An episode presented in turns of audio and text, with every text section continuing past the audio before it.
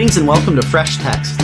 Fresh Text is a weekly podcast when a pair of pastor scholars study a scripture passage drawn from the Revised Common Lectionary. We hope that it will be enjoyable and edifying for all, as well as equipping for pastors or teachers who are working on sermons or lessons in the upcoming weeks. I'm your host, John Drury, and my guest this week is Chris Bounds. Chris is professor of Christian doctrine uh, here at Wesley Seminary alongside me down the hall. He's former professor at Asbury University as well as here at Indiana Wesleyan University for years prior to that and has trained generations of uh, pastors and scholars and uh, just a wonderful uh, man of God and student of the early church fathers uh, in particular. And I've been really excited to have him on the show. He's been on the show before for a bonus episode, but this is his first regular episode to be on. And he's fittingly here for Trinity Sunday, the Sunday after Pentecost as an opportunity to attend to uh, the triune God and the doctrine of the Trinity and the life of the church. So our text this week is Romans chapter 8, verses 12 through 17. Romans 8, 12 through 17, which is the epistle lesson for year B for Trinity Sunday in the Revised Common Lectionary. Make sure to subscribe if you're not already so you never miss an episode. And as you're listening, if you're enjoying the show, hit the share button on your podcast player app of choice to pass this show along to others so that they may benefit too. And lastly, if you'd like to support the show as well as receive some additional content, simply go to patreon.com slash freshtext to become one of our patron saints. Thanks for listening and enjoy this conversation with Chris.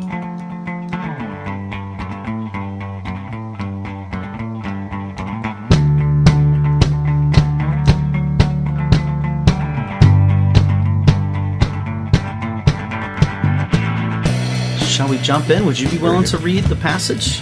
Um, okay. You can use that. That's ESV. Is that okay? That's I don't know fine. if you, you have a preferred. I do not. This is fine. Uh. Romans 8, what did I say, 12 through 17? 12 through 17. Let's do it. So then, brothers, we are debtors, not to the flesh, to live according to the flesh. For if we live according to the flesh, you will die.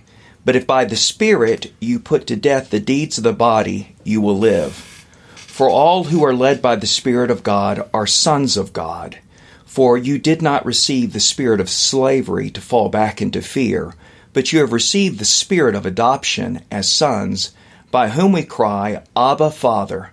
The Spirit Himself bears witness with our spirit that we are children of God, and if children, then heirs, heirs of God, and fellow heirs with Christ, provided we suffer with Him, in order that we may also be glorified with Him. Yeah, the Word of God. For the people of Yeah. God. Thanks be to God. Amen. Let's pray. Father, we give you thanks that you have sent forth your Son to bring life into and out of death.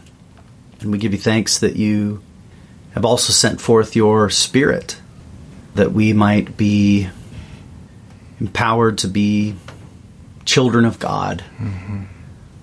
Sons and daughters of God incorporated into Christ. Mm-hmm.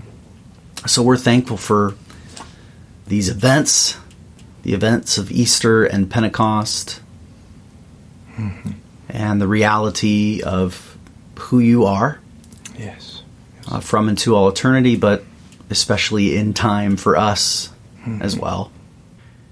And so we now ask by that same Spirit, in the name of that same Son, that you would guide our conversation today, that what needs to be seen and heard in the text that is before us would come to the fore, and that as we uh, explore uh, the doctrines of the church, that we would hear them with fresh ears, and that uh, those who are listening in, who are bearers of the word in whatever sense, whether as bearing testimony to the God they love, to friend, to family, to stranger, or for those for whom it's their their job, their uh, life calling to bear the word in, in preaching and in teaching and shepherding, whatever shape and size their flock may be,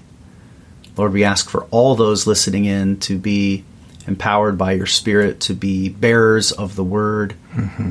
yes. uh, far above and beyond any uh, hints and tips and teachings that, mm-hmm. that Chris and I can provide. Mm-hmm. We ask this all in the name of your Son, Jesus Christ, and by the power of the Holy Spirit, by whom we cry out to you, Abba, Father. Mm-hmm. To your glory yes. we pray. Amen. Amen. Amen. Well, yeah. So we'll uh, in the in the middle segment we'll we'll go off and speculate Trinity doctrine, but let's start let's start with the text in front of us. Sure. Uh, sure. Of course, you know lots of texts could work as a jumping off point, but in the lectionary this year, this was the epistle lesson, and I'm doing epistles this year. So yeah, so this is the epistle lesson uh, for Trinity Sunday. So I thought it'd be a good jumping off point. Mm-hmm. So what what what grabs you as you read this text? The text, of course, you're very familiar with, but yeah, yeah. I think for me, one of the things that, that grabs me is what leads up to it. Ah, uh, okay. Uh, that what what leads up to it, and of course, what leads up to it actually begins in uh, in chapter six, mm. uh, verse one. Shall we continue in sin in order that grace may abound, and uh, may it never be? And uh, Paul goes on to say that because we have been baptized and raised in Christ, we need not sin. We need not sin. And then in verse uh, 15 of chapter 6, he asks it again Shall we continue in sin in order mm. that hmm. grace may abound? May it never be. Except this time, he is a lot stronger in his emphasis. And, uh, and, and, and, in the end, he, he, he says, uh, we must not sin. Mm. Why? Because uh, Romans six twenty three, for the wages of sin is death, and that is a word that is spoken to to believers, you know, in in that context. And of course, when he's talking about sin, there he's not talking about. Uh, I mean, he has a specific concept of sin that is at play. He's not talking about any sort of conceivable sin, but this intentional sort of transgression of what we know. So mm-hmm. to continue to live in rebellion against God as a, as a believer is is sort of impossible from, from Paul's Paul's perspective. And then he goes on in, in chapter seven to uh, talk about why why that is, and then uh, he. Uh, uh, uses this sort of past tense when we were in sin, and, and um, he describes that well, at least from a, a Wesleyan and what I would consider to be a, an early Christian reading of Romans seven fourteen through twenty five. The good that I know to do, I do not do; that which I do not want to do, I find myself doing. As, as someone who is not yet a Christian, mm-hmm. as someone who is not who does not yet have the Spirit. And then, of course, going into uh, Romans chapter 8, this description of what we have uh, in the Spirit, and that the Spirit enables to live in a life that sets us free from the power of sin and sets us free from the power of, of death. And so that's sort of the context. No, I think that's that, crucial. That, that leads us into this this beautiful uh, affirmation that uh, not only we're set free from the power of, of, sin and death, but brought into this beautiful, you know, relationship in which we participate uh, in God and become sons and daughters of uh, of God. Yeah, it's like the argument of chapters six and seven works on its own to speak against the presence of sin in the life of the believer but it's an incomplete picture in terms of the positive. What what, what is it instead of that? That's right? right? That's right. And so eight really is the the culmination of that argument. Is I think I hear you saying. That's right? right. That's right. There is a sense in which we are set free, but we're brought into. Uh, okay. Uh, yeah, we're brought so into set, this. Set this, free from sin, and set free to freedom into. So freedom from sin, but freedom for, for. freedom into. That's right. That's right. This relationship of sonship Yes. In the spirit. Yes. Well, that's that's good. That's I think that context is really crucial, especially. I mean, you know, on the show, as as regular listeners would know, I mean, there are portions of time on the show when we're kind of marching through a text. Mm-hmm. So of course we want to make we don't want to read the text out of context, but if you're listening regularly, you'll get those gaps filled. This is a sort of special Sunday. It's Trinity Sunday, which is kind of this I don't know, kind of made up holiday to say, oh, by the way, because of course Easter, Pentecost, Christmas, these are all Trinity Sunday already, yes, right? Yeah, but yeah. it's kind of this opportunity at the end of the whole Christological cycle that runs from Advent to Pentecost to kind of pause and say, okay, how do we collect all that up together? Mm-hmm. Boom. Trinity doctrines, kind of the the collection of all of those, the truths of all those events. And yeah, so it's just kind of this random, we're not going through Romans right now. So I think it's super essential. And I think also very telling because it's not that what this chapter is not is Paul saying, and now I'd like to talk to you about the Trinity, as if that's like a thing that was Right, even right. like that they even talked that way then, because they didn't. That would be anachronistic. The the language, this language of Father, Son, and Spirit in in these few verses Mm-hmm.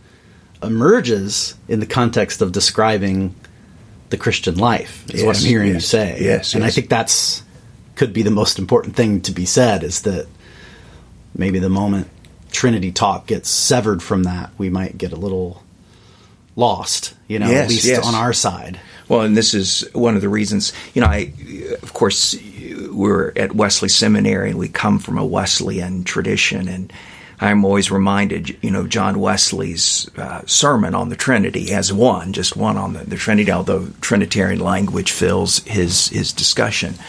But he says that, of course, that the Trinity is uh, at the root of all vital religion.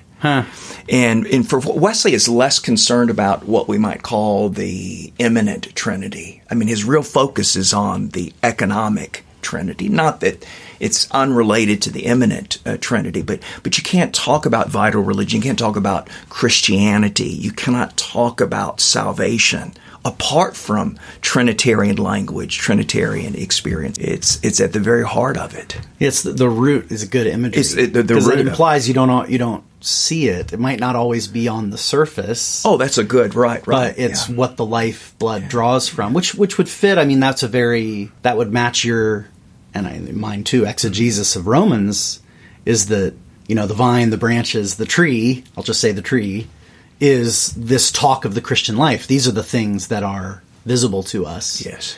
But here in chapter 8, in other places, but especially here in chapter 8, there's reference being made to the roots.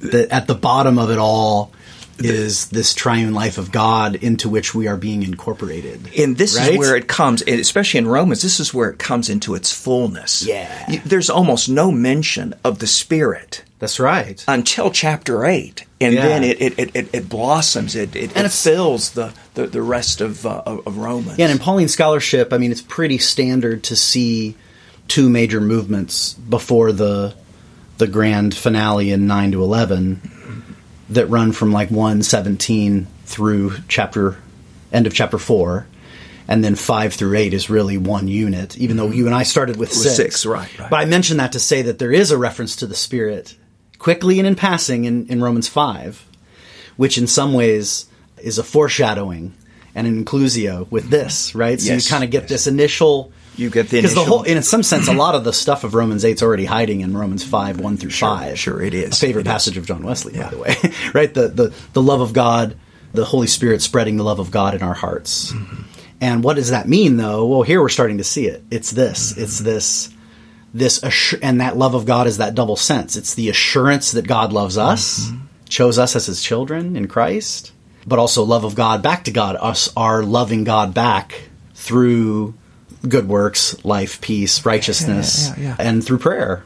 You know, and so here when he actually describes this praying relationship of the Christian and the prayerful life of the Christian, the the roots start to show. Mm-hmm. The, the the triune roots start to show. But you're right, most of the argument of Romans doesn't require reference to the fullness of Father, Son, and Spirit. But I think I would agree that it's kind of implicit all along, or it's the root all but it- along. that's right. But yeah. it, it comes into, um, uh, we see it.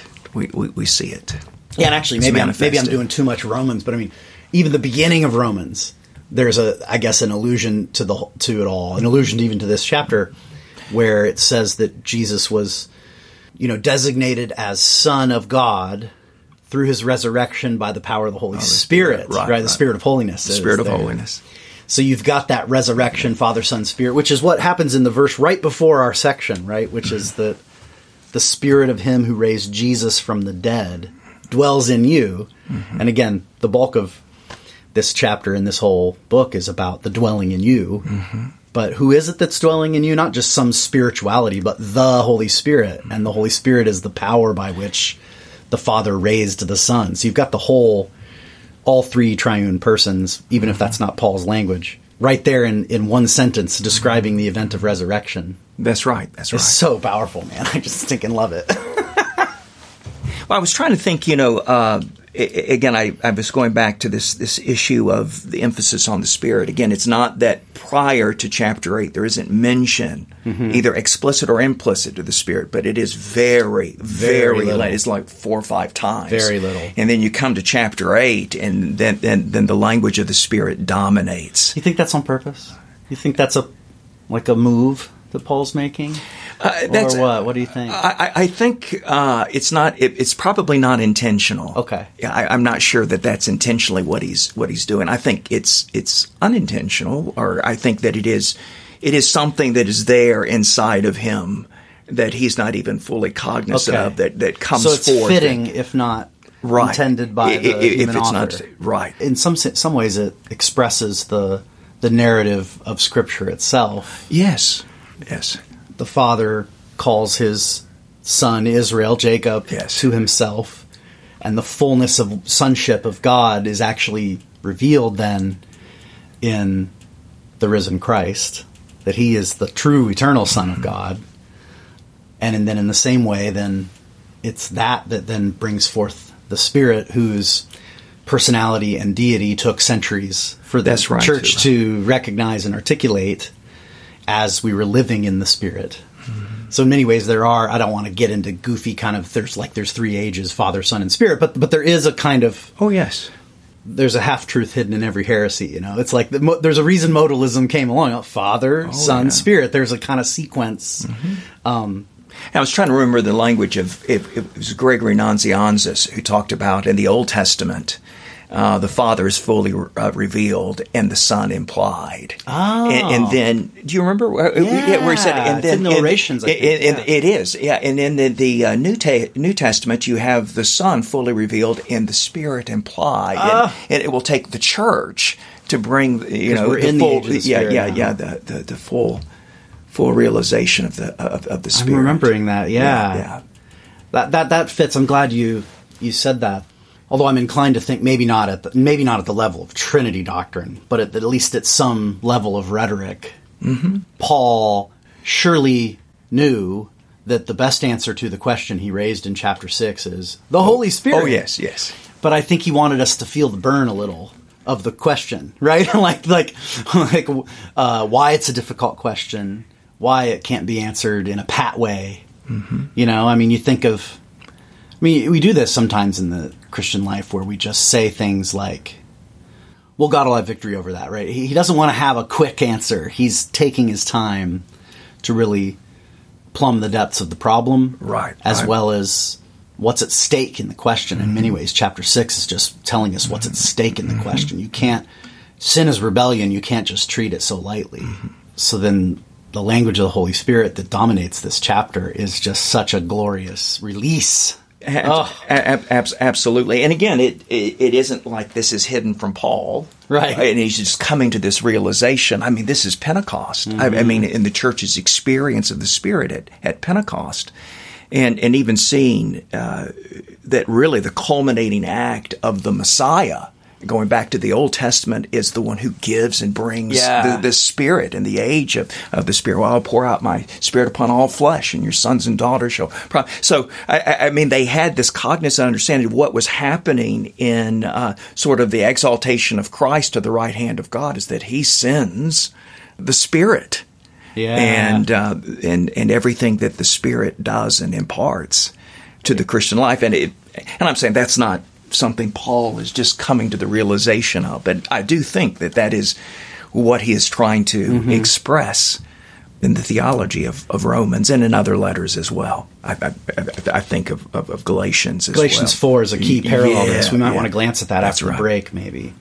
Can't help but think about how in our own tradition, you and I, Chris, the later Wesleyan tradition, the uh, the language of a personal Pentecost. Yes, yes. And was often associated with this chapter. Absolutely, right? yes, yes. Although you know, of course, in one of the insights of modern biblical scholarship is, of course, this chapter is actually probably the older and more original description of the experience. You know, and that's right. Luke yes. is writing much later. That's right. Perhaps being influenced by, by the by apocalyptic description of chapter 8 in his way of remembering and narrating the event of Pentecost, which of course there's a reason Trinity Sunday is right after mm-hmm. Pentecost. So Yeah.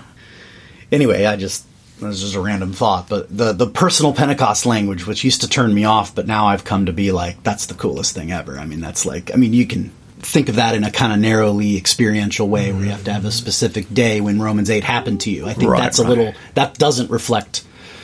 I think a correct understanding of how the chapter fits in context. No, no, pointed I- I would- I this would is meant to be a description of the Christian life for all Christians. That's exactly right. Not Right, as a special experience of the elite, but mm-hmm. But nevertheless, the idea that this is Pentecost in in other language. That's right. you That's right. Well, and and again, uh, uh, of course, this would be history again slightly different than our Wesleyan holiness tradition, but baptism with the Holy Spirit, this personal Pentecost, is associated with conversion, uh, Yeah. not something with something that uh, takes place subsequent to Yeah. our, our experience of conversion. But it's clear if he has to talk to about this to believers that there is a going on further into this reality. Right? yes, yes, Um, there's a living in accordance with what is already true for you. Again, the root, right? You, Tapping into the root that's already there. maybe not paid attention to. Maybe maybe uh, ignored or not fully experienced, Not fully Or- or- or experienced. not yeah, fully yeah. That's where you know uh, my own understanding articulation of, uh, of what we call an ordo and a, and a via has everything to do with that. I think so. For instance, in Romans, I, I see Paul articulating far more sort of theologically his understanding of the of the gospel, but it's a it's a it's a theological. It, it really is. I don't want to call it theoretical, but but but it is an intellectual Mm-hmm. sort of approach to it. And and nevertheless, throughout his his ministries, he's dealing with pastoral issues. Yeah, it's yeah. his point of reference. So even when he's dealing with concrete issues, He was say not the pastor of this congregation. He'd never been there. He had never been there. So it's Part sort of why we get- entree, an introduction to this congregation of who he is. But I'm thinking in in, in First Corinthians, he's dealing with Yeah, with, right, with, with right, Christians who are not living this life that he, he- That's he- right. he is- he's described. He's he's not who he saying that they aren't Christians, Christians. right. He's not saying they aren't Christians, That's but they're good. not living into this life that is theirs in in Christ in and through the Holy Spirit. They're not living into it. That's good. That's helpful. And so again, there is this sort of this is this his orienting reference, his whole understanding of the gospel. But just because people, individuals that he's or people he's addressing, churches that he's addressing, doesn't match. Yeah. He is not saying automatically they aren't Christians or they're not believers, but they're not yet living into uh, the fullness. And uh, so sometimes I think, and the reason why I say this uh, in relationship to to this is is that some people when uh, they hear a description of the beauty of the Christian life that is talked about here, and uh, they don't experience it or have not experienced yet, there is the real temptation to fall into despair. yeah. Uh, there is the uh, temptation to fall into to, to depression here. And again, for me, what is important in Romans is Paul is describing what is the Christian life, but he's doing it in a theological way, whereas he's recognizing as he's dealing with people and where they are actually in life, not all Christians are living into this uh, experience, but calling them uh, to to live in and experience uh, experience this. This is their rights. This is their. That's not, of course, the language of Paul, but Right. this is their inheritance. This is what Inheritance. That's his language. Yeah. yeah, yeah. This is what Christ has made available to us Yeah. through, through through through the Spirit. Again, I was just tr- trying to make this this distinction for me as sort of the because sometimes what has happened in in some traditions is that they take this and they make it very rigid. Hmm. So if you if this isn't what you're living into, you aren't saved. You're Yeah. you're not a Christian. You're not a a, a, a real real believer, and it can become uh, an albatross, you know, ar- around someone who is still struggling and wrestling. Yeah, if you're feeling any fear, you know, if you don't feel like God is your father, you know, right. then you must not be a real Christian. And then you have this overcorrection in the opposite direction, right? That that also and and I experienced this less in, in my background, but we see it in some other uh, traditions. The opposite correction, which is to say your feelings don't matter. The Yes. fact is you're a, a that's son or daughter, whether you feel like it or not.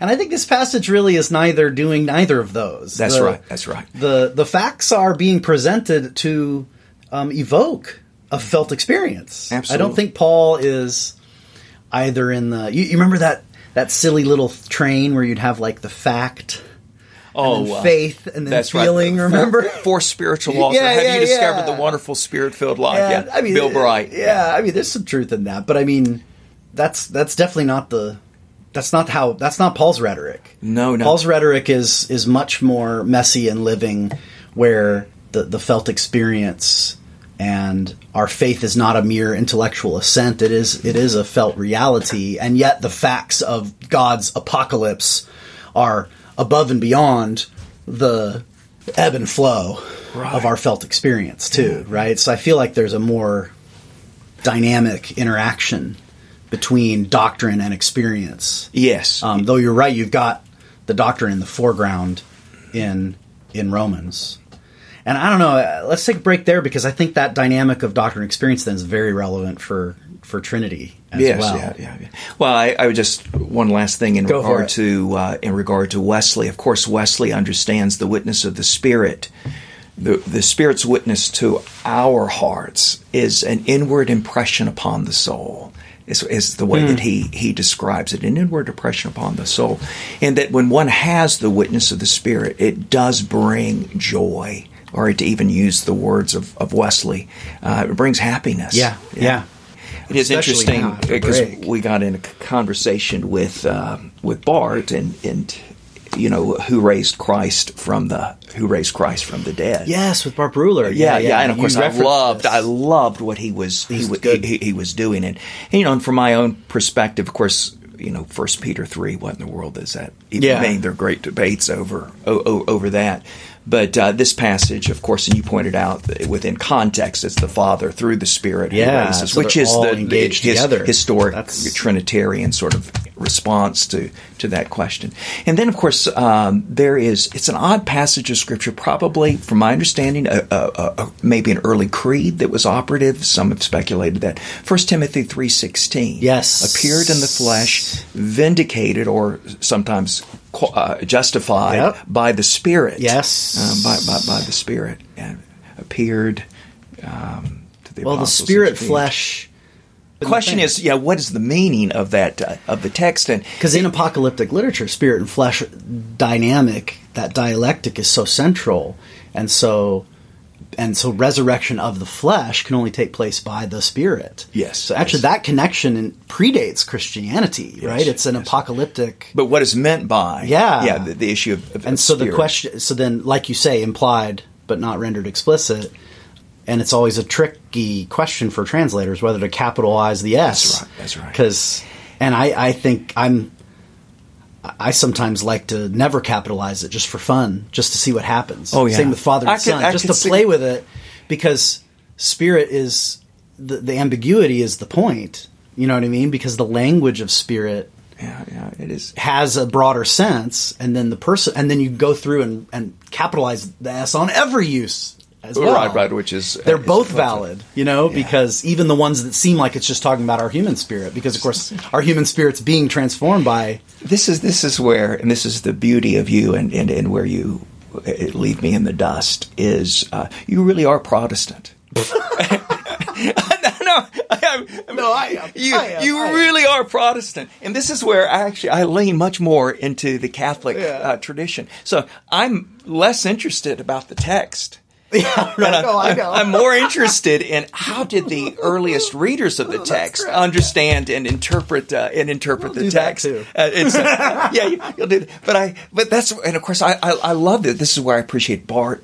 Bart, what a what a wonderful reader of the text uh, and uh, original meaning.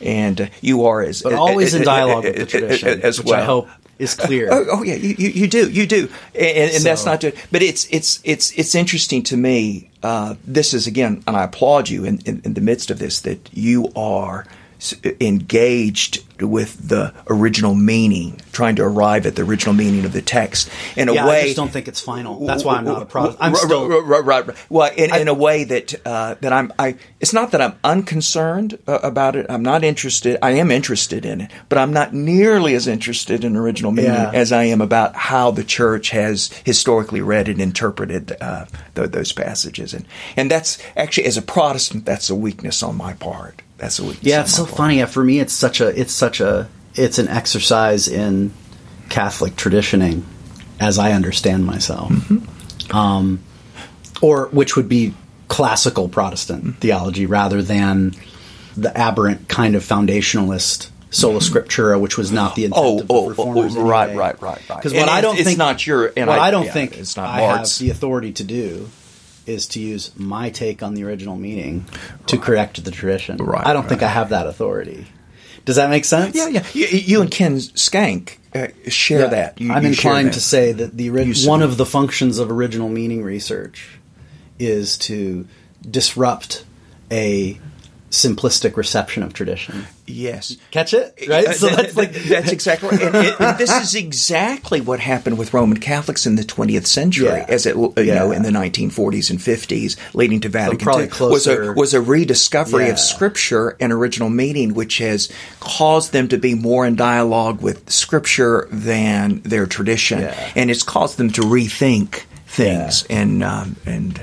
In, in a positive way. and then concepts like the Gregory thing that you mentioned become very relevant because then you can say, I mean, Raymond Brown's a great example of someone who just, Oh, yeah, yeah. by being an Orthodox believer, you actually are freed to say, well, maybe Paul wasn't, because it was orthodoxy wasn't up and running. th- yet. that's right, that's so right, a yes. truly historical mindset Yeah.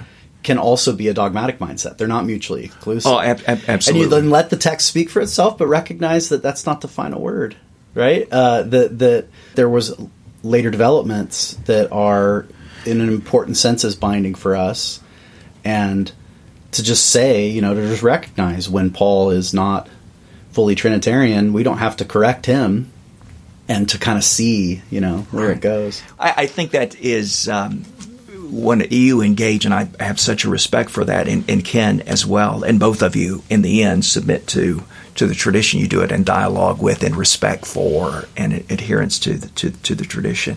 And mine is has been more to try to understand the tradition, and I'm I'm far more fascinated. I don't know why that is. I'm fascinated with how uh, historic Christianity, and, and particularly for me, the patristic period, read the text Yeah. and interpreted the, the, the text. Well, let's get into that then in the in the second segment here, because that's a good prolegomena to then kind of the a Yes. preface to to the doctrine of the Trinity. Let's let's talk a little bit about that. So so how how would historic Christianity what what lessons what what core insights does historic Christianity take from texts like these and others about how to conceive of the triune God, the doctrine of the Trinity. Tell us a little bit about that. I mean, we've got here some that are probably fully geeked out on Trinity stuff, and, and then others who might be like, "What does that have to do with the Christian life?" And what's that all?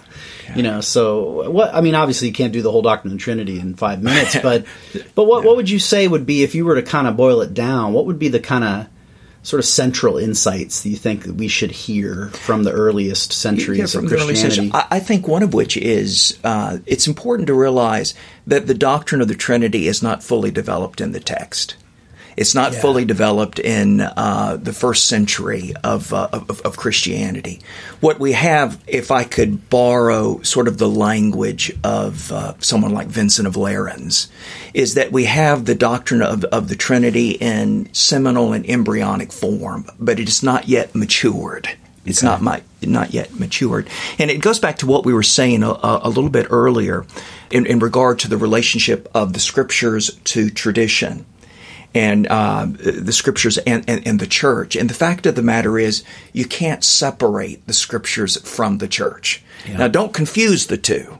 Don't confuse. I, I mean, there is there are the scriptures and there is the church, um, and and, and, and- which, and they which are, texts are scriptures and which are not are the discernment of the of, church. of the church, but they are inseparable from, Yeah. from, from one another. And the church is absolutely necessary for uh, the maturation of much of the teaching that we have Yeah. uh, in in the New Testament. And there's no greater example of this than the the doctrine of uh, of, of the Trinity.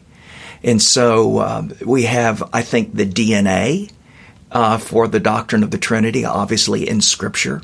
Uh, but- especially texts like these. Oh, especially really in a- a text- a pattern. Oh, abs- abs- absolutely. And uh, but it's going to take the church as it thinks and reflects, and as it worships and as it prays, to to bring what is expressed in the scriptures to its mature uh, expression. So, as you know, the in order for the church to do that, as the doctrine of the, the Trinity uh, develops, is, is finding a whole new language and, and, and vocabulary in which to express this. So the language of Trinity itself obviously isn't in, in Scripture. Mm-hmm. This idea of persons, there, you'll never find the word person or persons yeah. uh, in, in, in Scripture. So there is critical appropriation of language that's found in the Greco-Roman world and critically appropriated in order to try to give a mature expression of uh, what we find in, in Scripture. So I, I, think what the early church helps us to see, and and and we can talk about uh, sort of two different approaches into the understanding of tradition that I think exists. It's competing tradition that exists within uh, the patristic period. There are those, Vincent of Lerins being one, Tertullian being another. What what is the tradition? What is the rule of faith? But it's this sort of authoritative exegesis of Scripture but then you have people like Basil and, and others who include more than, right. than simply what we find in, in, in, Scripture. But for those who believe that the rule of faith is grounded and is the authoritative exegesis of, of, of Scripture, again, there is this recognition of a process of growth and development, maturation of mm. what we find in Scripture. So you're not going to find the mature expression of what we believe as Christians in Scripture, even though the Scriptures are the foundation for uh, for what we the believe. root. The root. Uh, that's right. You keep on going, but that's exactly right. It's the root of, of what we believe, and uh, it it is what it gives life to everything uh, especially yeah. from a Protestant pers- perspective, what we believe and, and, and, what we practice. But it's it's but more than the Catholic and Orthodox perspective. I mean, the traditioning. I mean, you can see this already in the scriptures themselves, in the New Testament. Oh, absolutely. Development, even within Paul. That's I mean, right. Th- these thoughts are more developed and articulate than what he has in Galatians. Yes. And the yes the doctrine of Christ, um, the Christology of the book of Hebrews is more developed than anything we find in Paul. Yes. And clearly, the Johannine writings yes. are doing something that's developed beyond, although picking up little pieces, running with them that we see in the, the other gospels. So like this development is already there in the scriptures. And if we think of if we think of the scriptures not as just like texts, but as the the artifacts, the remains of the mm-hmm. living preaching mm-hmm. and right, discernment right. of the first apostles, and how that was a living tradition, well, it stands to reason that that would continue. It's actually kind of arbitrary to decide, oh, well, there was a development and then the development stops when the Bible's done being written. Yes. That's, yes. That, that's actually, the burden of proof would be on to claim that claim. Yes, it's a yes, common claim. It's Protestant, very Protestant. Oh, it is a very Protestant That's why when you claim. call me a Protestant, I'm like, really? Because I don't. You know, it's, it's out of my love for the scriptures that I am closer to guys like Basil mm-hmm. and Gregory because it's precisely out of my love of the scriptures is I, I feel like the scriptures can't speak with clarity if every doctrine has to be based on the explicit teaching of scripture because what will happen? We'll always twist the scriptures to make them say what we want to say. Yeah, yeah. i'd rather them just speak for themselves yeah, but recognize that they're the scriptures are a moment in time in the spirit's guidance of the church and its discernment. Now the church has also said that these scriptures have authority over us, right? Yes. So to listen to the church is to yes. say that the scriptures come first in that in that authority, mm-hmm. precisely because of their proximity and ordination by Christ Himself. Mm-hmm. So persons, this obviously this notion of three persons, one being, is not being, you know, explicitly taught by Romans eight or anything in the New Testament, but um, directly it's a concept, like you said, a, a mm-hmm. Greco-Roman tool mm-hmm. that's been critically appropriated in order to articulate uh, something that is revealed mm-hmm. in the scriptures, which is this deep unity mm-hmm. in the and again back to that language of in us, right? Yes, there's a deep unity and identity of the Father, the Son, His Son Jesus Christ, and the Holy Spirit in their dealings with us, there's this deep identification of all three with one another, mm-hmm.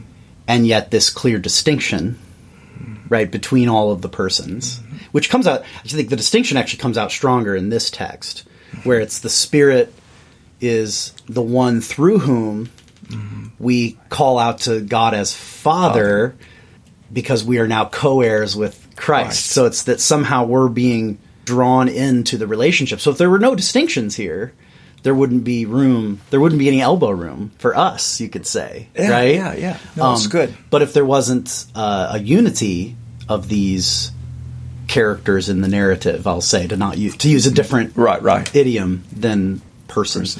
That these different characters in the narrative, if there wasn't a a deep I, identity and unity, then who's Jesus? He's just some guy, you know, who apparently is experiencing life after death or something. You know what I mean? It's it's it's just a myth if it's not in some way God in the flesh and God in the spirit working with our flesh and our yes, spirit. Sorry to go back to that language, but it's how this passage opens. Oh, absolutely. Flesh and spirit. Well, Christ was, you know, uh, in the appearance, you know, he came with the likeness of flesh, the likeness of sinful flesh, back in verse three.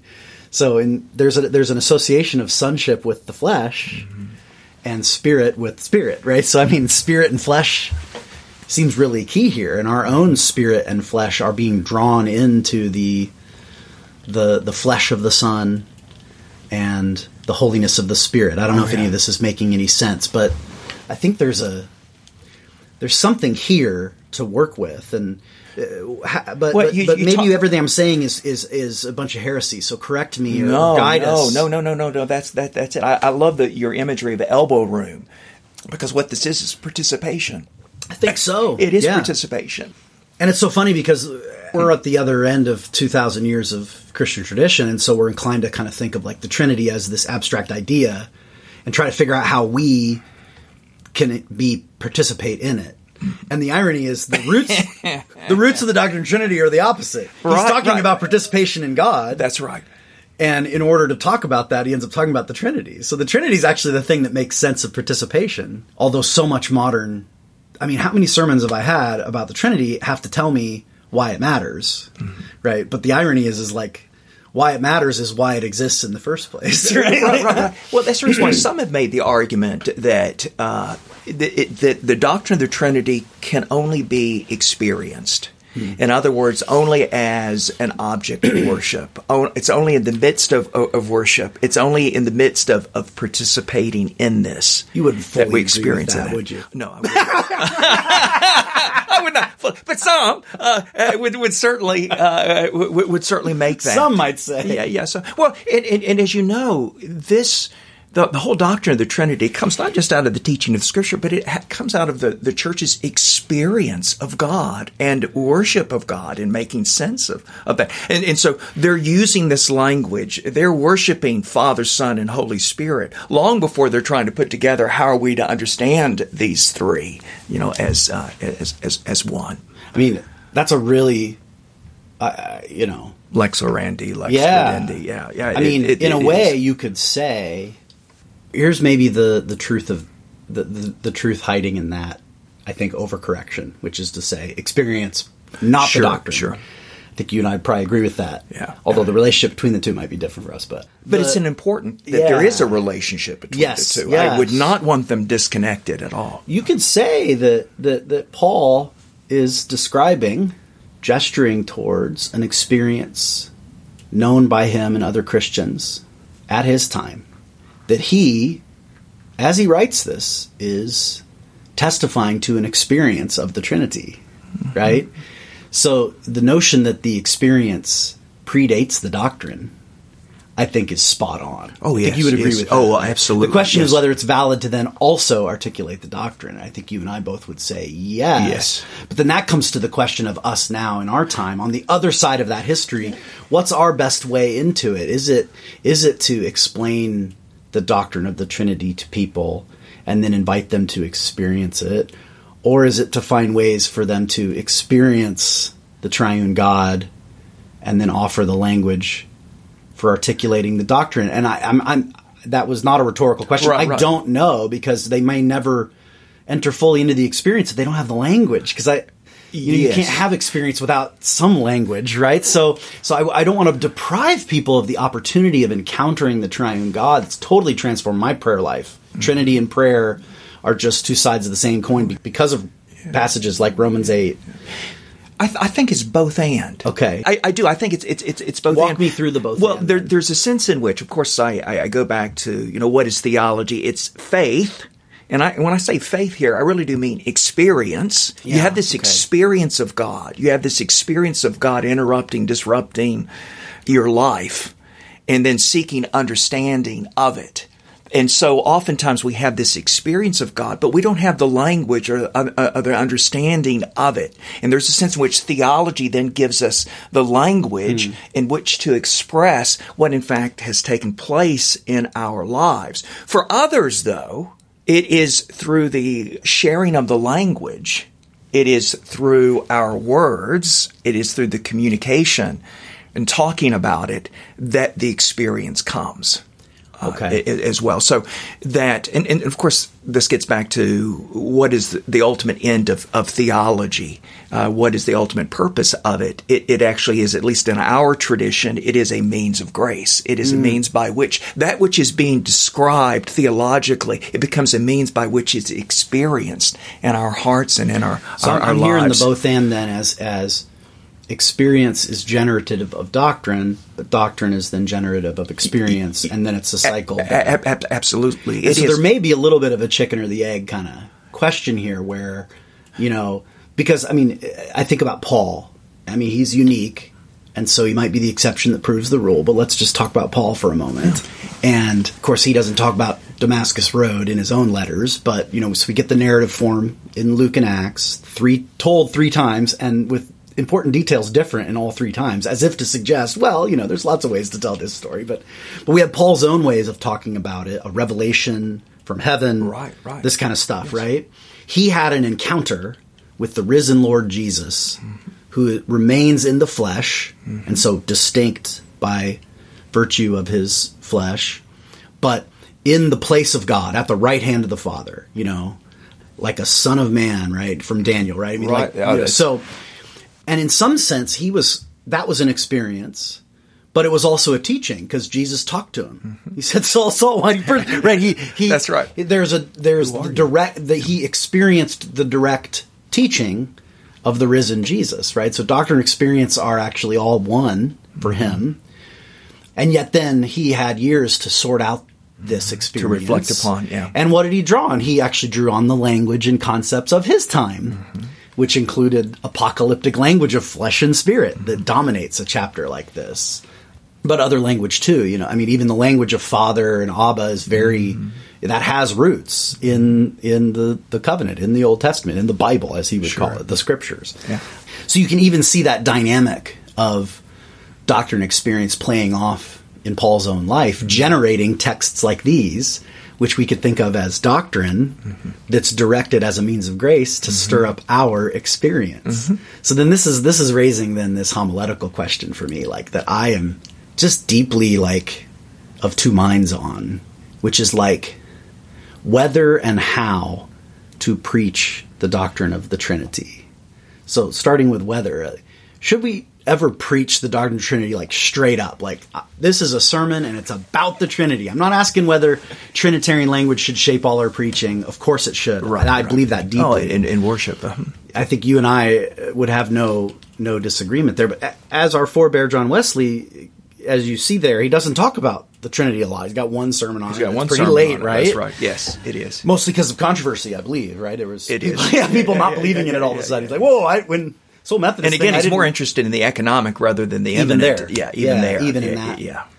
But but of course, Wesley lived in a different time where Trinity doctrine was at least much more official, and I mean, though it was being doubted and questioned, he maybe could make assumptions we couldn't in our time. Like, ah, what do you think? Like, if, if, if you know, just our listeners, Sure, sure. And we'll talk about the how after the break because I'm guessing your answer is yes. But like, should should we have sermons on the Trinity like once or more a year? What what do you think? Well, it depends on what you mean by a sermon on the Trinity. Okay, okay, Yeah, that, that's that's that's a part of it. I mean, you, you have to think about: does it address the Trinity? What do you address about the Trinity? I, I mean, there Okay. are things that I think are completely inappropriate to, to preach about in regard to the doctrine of the Such Trinity. as? Well, uh, such as uh, whether or not uh, you know what is meant by person and personhood, and how they're, or, or, you know, These are how- philosophical yeah, the- the, questions. philosophical questions, in you know, in, in regard, you know, in regard to to that. Again, there there's some things about it I think that are good for theologians in a theological context to sort of hammer and debate and, and, and discuss, and, you know, as well as I do, there there are different sort of models and conceptions of the of, of the Trinity that are out there that are being debated and, and, and, discussed, and I actually fall in a particular camp and group in regard to that, but respect and enjoy dialogue with people who fall in other camps. I don't think that's the place Okay. to, to, to hammer out the specifics of the uh, of, of the Trinity that are there, but to acknowledge. Uh, you know, so for instance, I'm, I'm thinking from an Eastern Orthodox uh, perspective here, and even even John Wesley, at least as he talks about in this one sermon, in the sermon he he I think lays the foundation for it for which he never practices, i- you know, in his, his preaching ministry. But I, I do think that uh, it is important for us to understand. So I, I would talk about it in this way, you know, even preaching or, or, or teaching. Uh, you know, what is the most important question in Christianity? What is the most important question in, in Christianity? And the most important question of Christianity is not what is God. As important a question as that is, the most important question in Christianity is who is God? Ah, okay. Who is God? And our answer to that question, although conceived in slightly different ways, Right. our answer to that question is God is Father, Son, and Holy Spirit. And I think it's important for uh, for us, and, and it's communicated in worship. But, it, but but we never make an explicit connection to it, and that's where preaching and teaching helps us to make explicit connections that are implicit that oftentimes people never pick up without the explicit Yeah, implicit in the songs we sing, the shape of our d- life. dis- discussion of it. And so uh, uh, that that that is it. You know, who is God?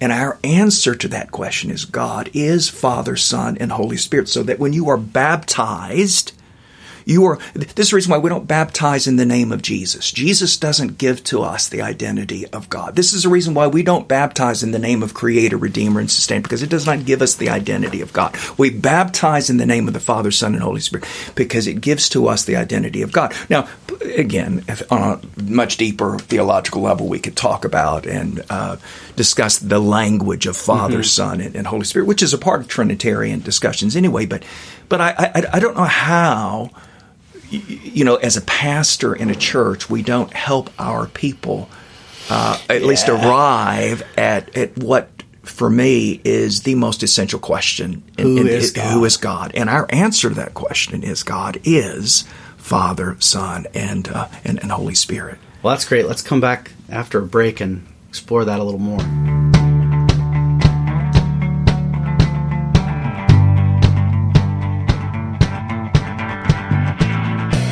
And we're back. Welcome back to Fresh Text. I'm here with my uh, guest, Chris Bounds. So glad to have you on the show. Uh, you've been on the show before for a bonus episode. Oh, this is the first yes. time to have you on a regular weekly episode. So our text before us, I mean, other texts are relevant, obviously, but this is a jumping off point. I'll read it again for us, and then we'll explore some sermon starters. You know, kind of asking the question: All right, if you know, we're recording this on a Friday afternoon, Chris, and so s- say it was the Friday before Tr- Trinity Sunday, and and you just got called. You know, bulletins already printed. Texts are already, the PowerPoint's already ready. We're celebrating Trinity Sunday. We wanted someone to, we had someone coming in to, to you know, John was coming in to preach on the Trinity and he, he's sick. You need to fill in. And the text is already picked. Got Yes, it? Right, yes. That's the, the, the, the thought experiment. So here we go. Uh, therefore, then, brothers, we are obliged to live not in according to the flesh, to live of the flesh. For if we live according to the flesh, then we are about to die. But if uh, the Spirit, if we practice with the Spirit the putting to death of our mortal bodies, we will live. For whoever by the Spirit of God is led, these are sons of God. For we have not received a spirit of slavery again unto fear, but rather we have received a spirit of adoption as sons, in whom we cry out, Abba, Father. The Spirit itself co testifies with our spirit that we are children of God. Now, if children, also inheritors, inheritors both of God and co inheritors with the Messiah. That is, if we co suffer, so that also we may be co glorified. The word of the Lord. Thanks be to God. Amen. All right, so there's the text. They're using the JDV. It's already on the, the John Drew up on the, the PowerPoint. Called in at the last minute. Well, how would you structure uh, if someone was inviting you to come preach on the Trinity directly and explicitly? What would be your preference in how to set that up? Again, we you can make you can give advice or not, but we've given a lot of generic advice. How do you preach the Trinity, Chris? What would if you were called on to to preach the Trinity? How would you introduce a sermon like that? How would you draw people in? What would be some of your main main points and what's your altar call? You know, walk, walk us through it. yeah, yeah, yeah, yeah for me, again, thinking about the, the, the doctrine of the Trinity, I, I do want to uh, emphasize the fact that uh, this is who God is. Mm-hmm. You know, Father, Son, and Holy Spirit. And this becomes incredibly important for me because when we begin to think of things like that, before there was a kingdom, there was a family.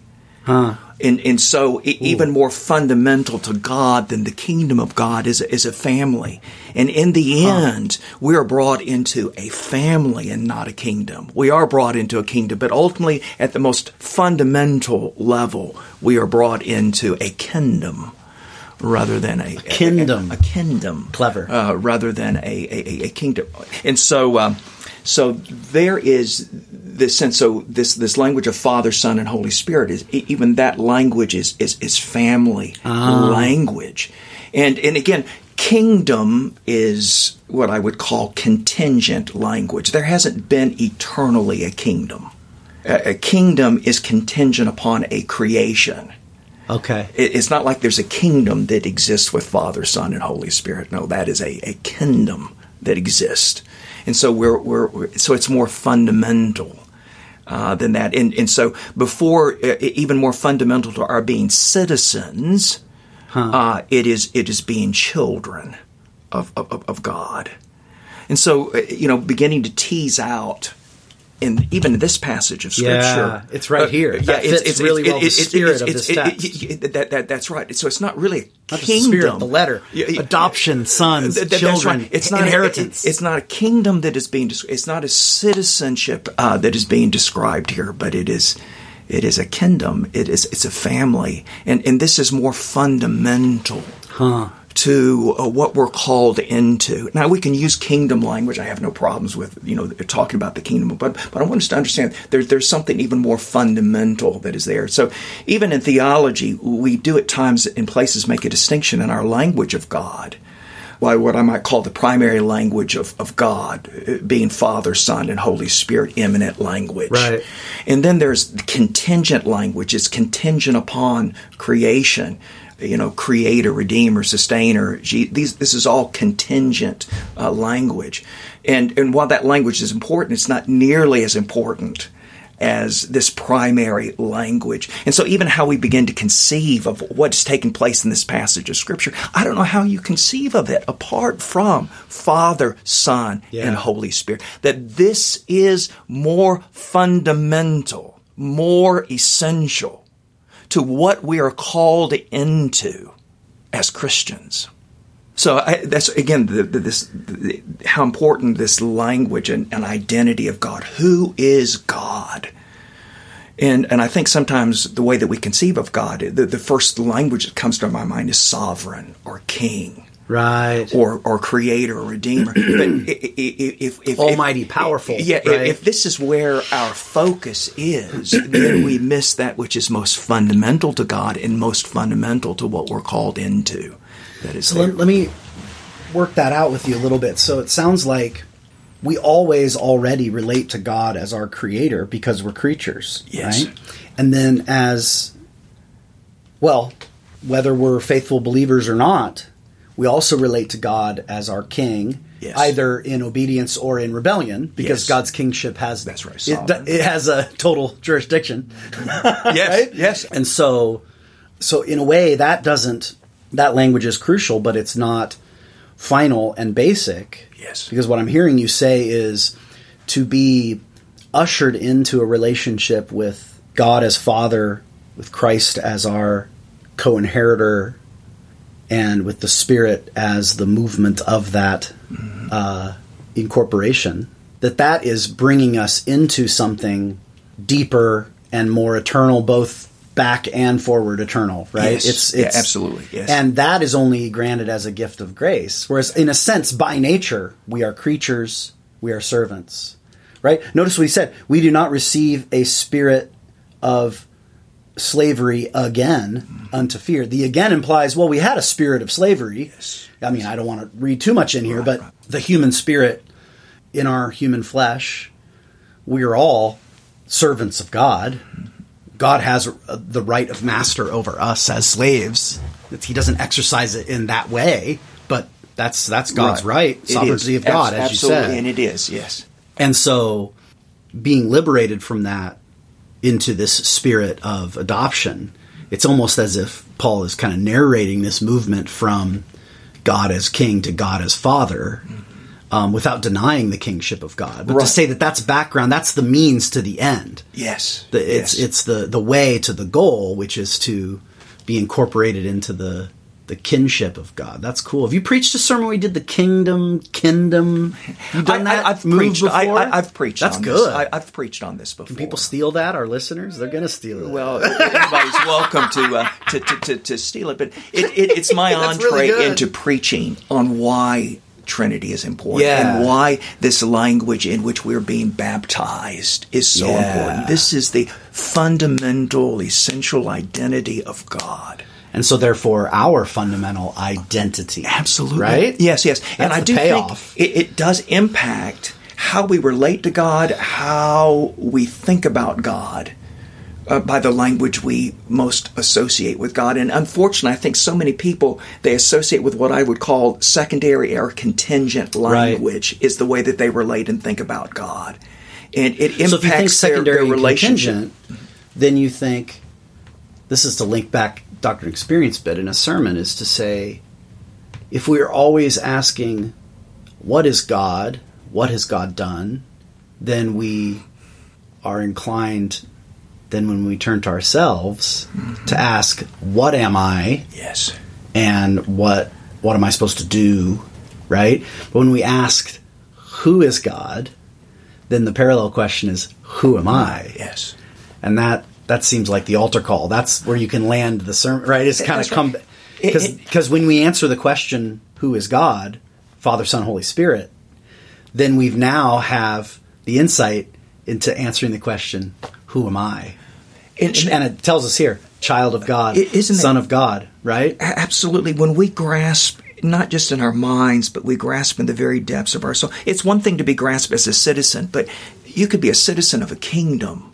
And I can be a part of the kingdom of God, but it'd be completely impersonal. Mm-hmm. There is a Yes. king, and I'm a citizen, and I, I simply do what the king tells, but the king doesn't know me. Mm-hmm. But it's another thing when I uh, then realize, no, I'm being brought into a family Yeah. and, and I am known in this family. I am known and I am loved. You, you, you know, the king loves the people as a whole, but not the individual. Right. But in a family, every individual is loved. yeah.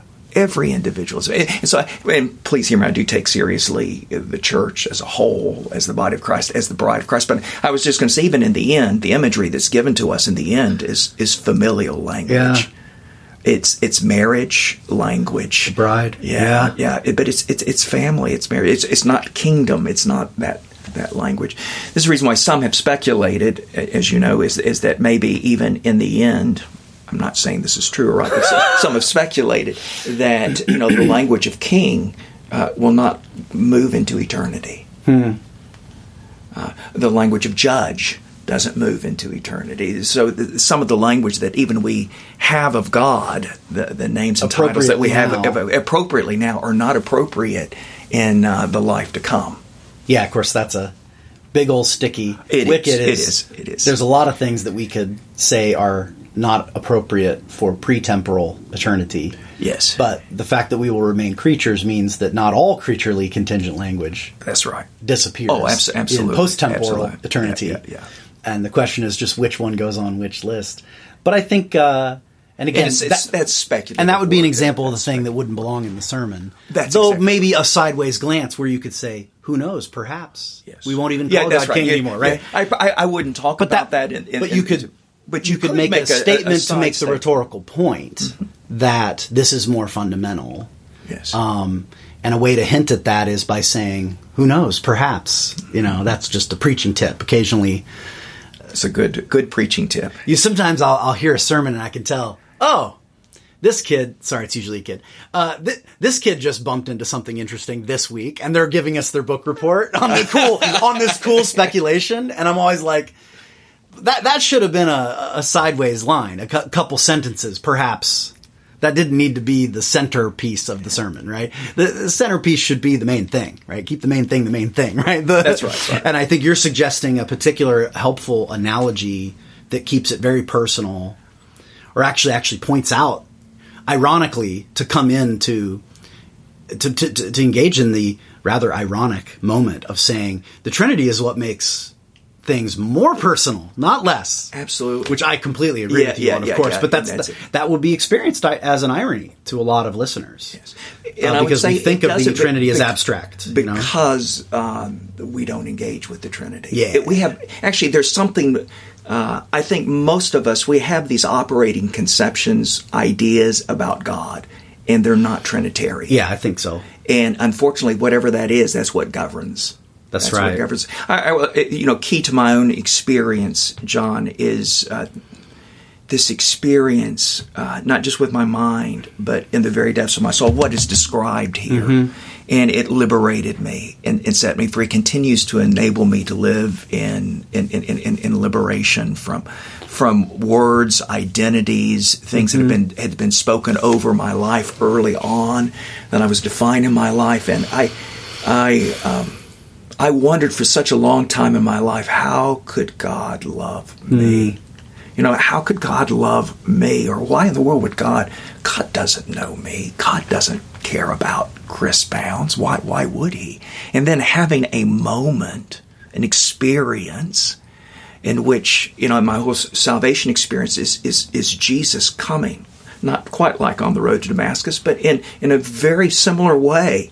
I knew that I was being addressed by God. I, Chris Bounds, was being addressed by hmm. God, and I was being called to follow Him. And then to know at another level that, that I am, not just in my mind, but in the very depths of my soul, a child of God. And this is my most fundamental identity, defining of, of who Chris Bounds is. Beautiful. Oh man, I mean to to make that transition. I mean, when you hear God is like a father, when you say, "Okay, well, what did my father think of me?" Right? Mm-hmm. To learn that God is Father, Son, and Holy Spirit. I think fatherhood language is too much of just a kind of parable or metaphor. Right. Sometimes, when it's talking about identity, He's the father of this son, Jesus. Yes, so yes. Jesus speaks for Him.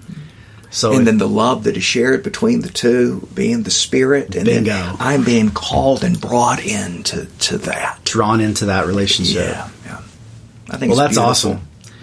Well, thank you so much, Chris. This has been a great conversation. I've been blessed by it. I hope our listeners have enjoyed it. I'm sure they have and been inspired by it, and hopefully they'll steal some of your ideas. And Well, John, I know how much I appreciate you, and uh, I've enjoyed our conversations that, we've had over the years that we've known each other. Thank you. thanks, Chris. Thanks so much. I'll just say, as always, uh, thanks to all our listeners. We appreciate you so much. Thanks to Todd and Eric for the production work. Can't imagine doing this without them. Thanks to Tom Adamson for donating the theme music. Uh, thanks to our patron saints who support the show. If you want to learn other ways to support the show, go to patreon.com slash fresh text. You can see ways to support the show. And with that, we say, have a good preach and a great week. Bye bye.